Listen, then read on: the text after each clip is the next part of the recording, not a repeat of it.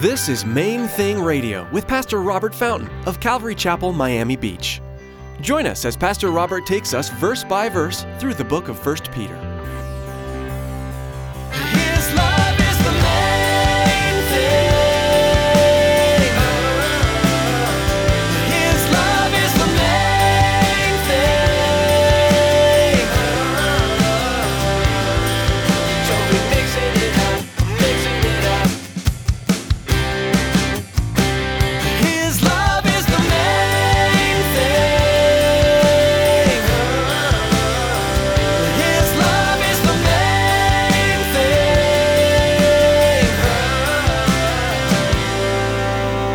Don't suffer for being stupid. That doesn't glorify God. It doesn't honor Jesus. You see that?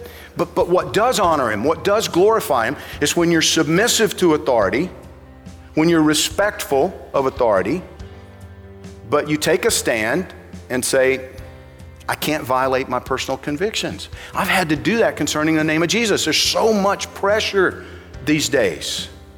Just don't say that name in the public square. Well, I'm sorry. Jesus said that if you want to live a godly life, you will be persecuted. That's a promise in the Bible not many of us like to claim over our life, but it's a promise nonetheless. Pastor Robert will be encouraging us to take a stand for Jesus, and if we are persecuted for righteousness' sake, we should rejoice. Stick around after today's message from Pastor Robert. I have quite a bit of information that I'd like to share with you our web address, podcast subscription information, and our contact information. But first, here's Pastor Robert in the book of 1 Peter, chapter 2, verse 14, with today's message. His love is the main thing.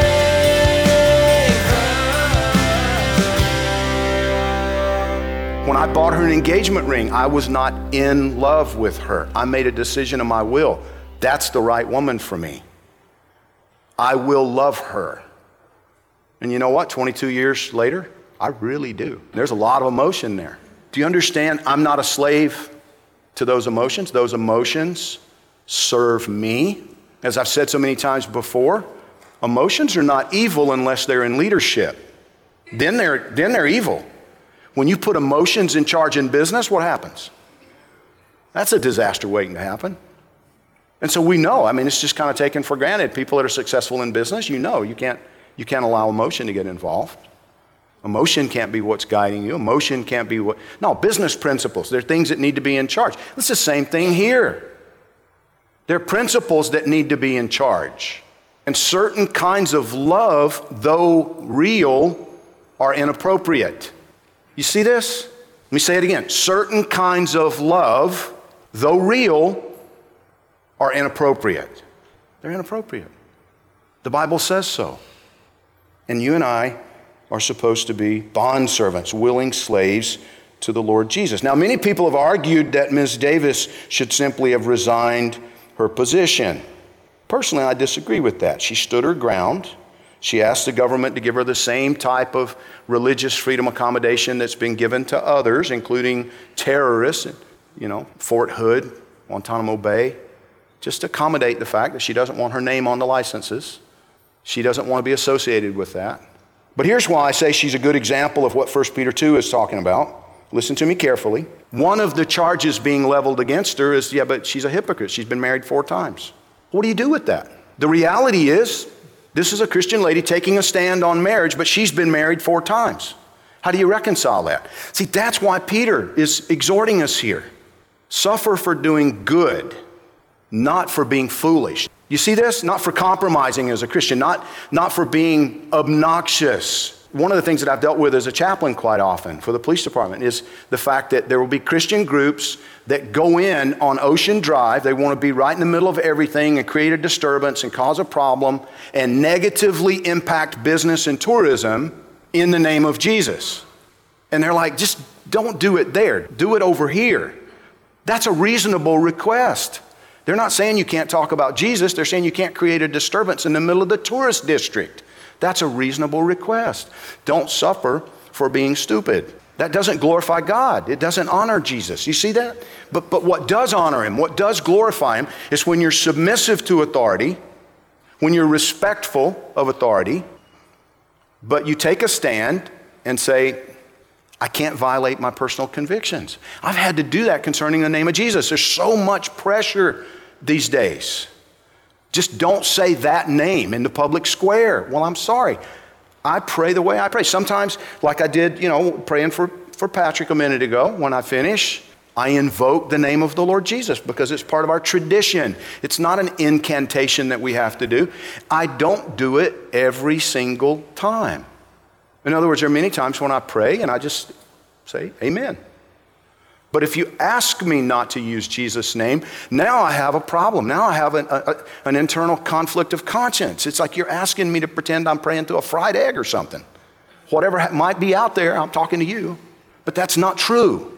I'm a Christian.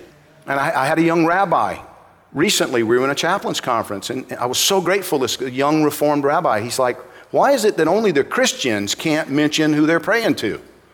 I can talk about Adonai, the Buddhists can talk about Buddha. I mean, it's like we, you know, the Muslims can talk about Muhammad and Allah, but the, but the Christian's not supposed to mention Jesus? That's not right. And this is, you know, coming from a, from a rabbi. And I thanked him afterwards. I'm like, you know, when they shut us up, they're coming after you next. So thank you. Thank you for standing with us, right? Now, please hear my heart. I don't know Kim Davis. I'm not evaluating her life. I'm not, because you know, I had a conversation at the His House Gala last night with, um, it's actually the brother of, of somebody that goes to the church here, and it just, it was a club like kind of an atmosphere, and started, and a lot of times people view pastors as having been born with a Bible in one hand and a microphone in the other, kind of a thing, you know? It's not that way. And, and I said, you know, as your brother sometimes said, I retired from that life when I met Jesus. And we were just laughing about you know, the old days and, and, the, and the way things once were. My point is that I have a past. There are things in my past that could be brought to light that would make me look like a complete hypocrite. Now, maybe that's what's going on with Kim Davis. Maybe that's exactly what's going on with her. Maybe she's been married four times because the first three, she didn't know the Bible, she didn't know Jesus, she had no relationship with God, and her life was a mess. And, and now she's, you know, she's moved on from that. Now she's following the Lord and serving Him and doing the best she. I don't know. I really don't know. What I do know is that the fact that she's been married four times does undermine her credibility as a poster child for Christian marriage. You see that? And that's what this passage is telling us. That's what, that's what he's warning us about. That we can ruin our own credibility.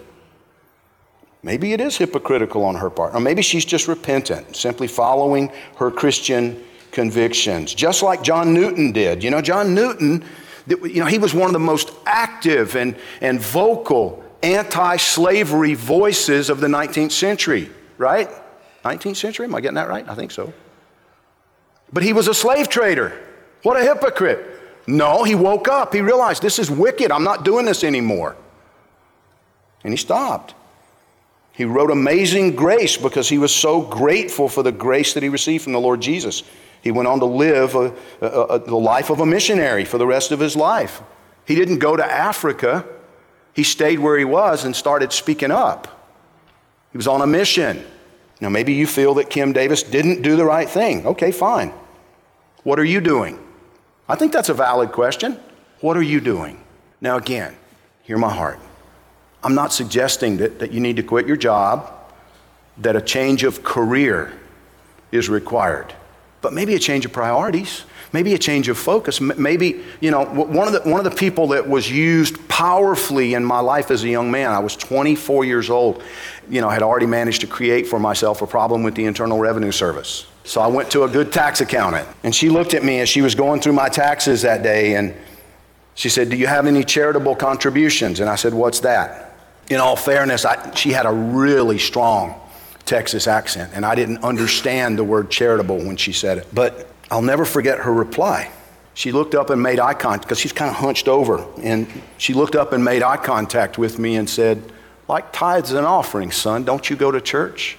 And I said, No. Lots of attitude, you know, belligerence. And she just smiled and said, Well, why not? And I couldn't answer that question. That's all she did. So that was it. That was the whole deal. You know, she went back to dealing with the numbers, filling out the forms. But she asked me two critically important questions that day for me. Don't you go to church? Why don't you go to church? I said I believed in God. I, I said I believed in Jesus, you know, that He came to earth and died on a cross so that my sins could be forgiven, so that I could receive grace. I said I believe those things, and yet I never went to church. And I was confronted that day with my own hypocrisy, with my own foolishness. I went away kind of scratching my head, thinking, why don't I go to church? I, I don't have a good answer for that. It was powerful in my life.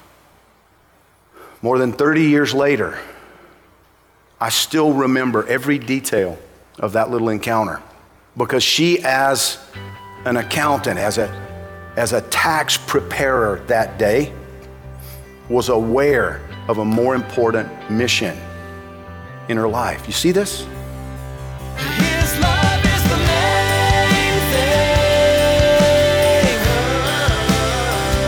His love is the main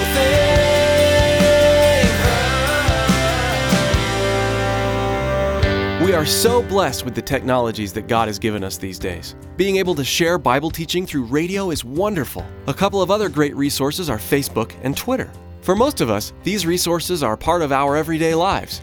Maybe as you were listening today, someone in your life came to mind that would be blessed by hearing this message. You can share today's message on your Facebook page and Twitter feed to help spread the good news of Jesus Christ. Friends, radio is an expensive endeavor, and we want to let you know that you can help partner with us to help see Main Thing Radio continue to grow. Here's Tracy. We all know that it's vitally important to support the local church, the place we call home. But it's also very important to support missionaries. Have you ever considered that Main Thing Radio is missionary work? It is. We need your support to continue to share God's Word over the airwaves. Please prayerfully consider financially supporting Main Thing Radio. Log on to mainthingradio.com and click on the donate button. On behalf of Pastor Robert and the entire production team here at Main Thing Radio, we want to say thank you for tuning in and may God bless you. Be sure to join us again on this same station at this same time for another Main Thing Radio.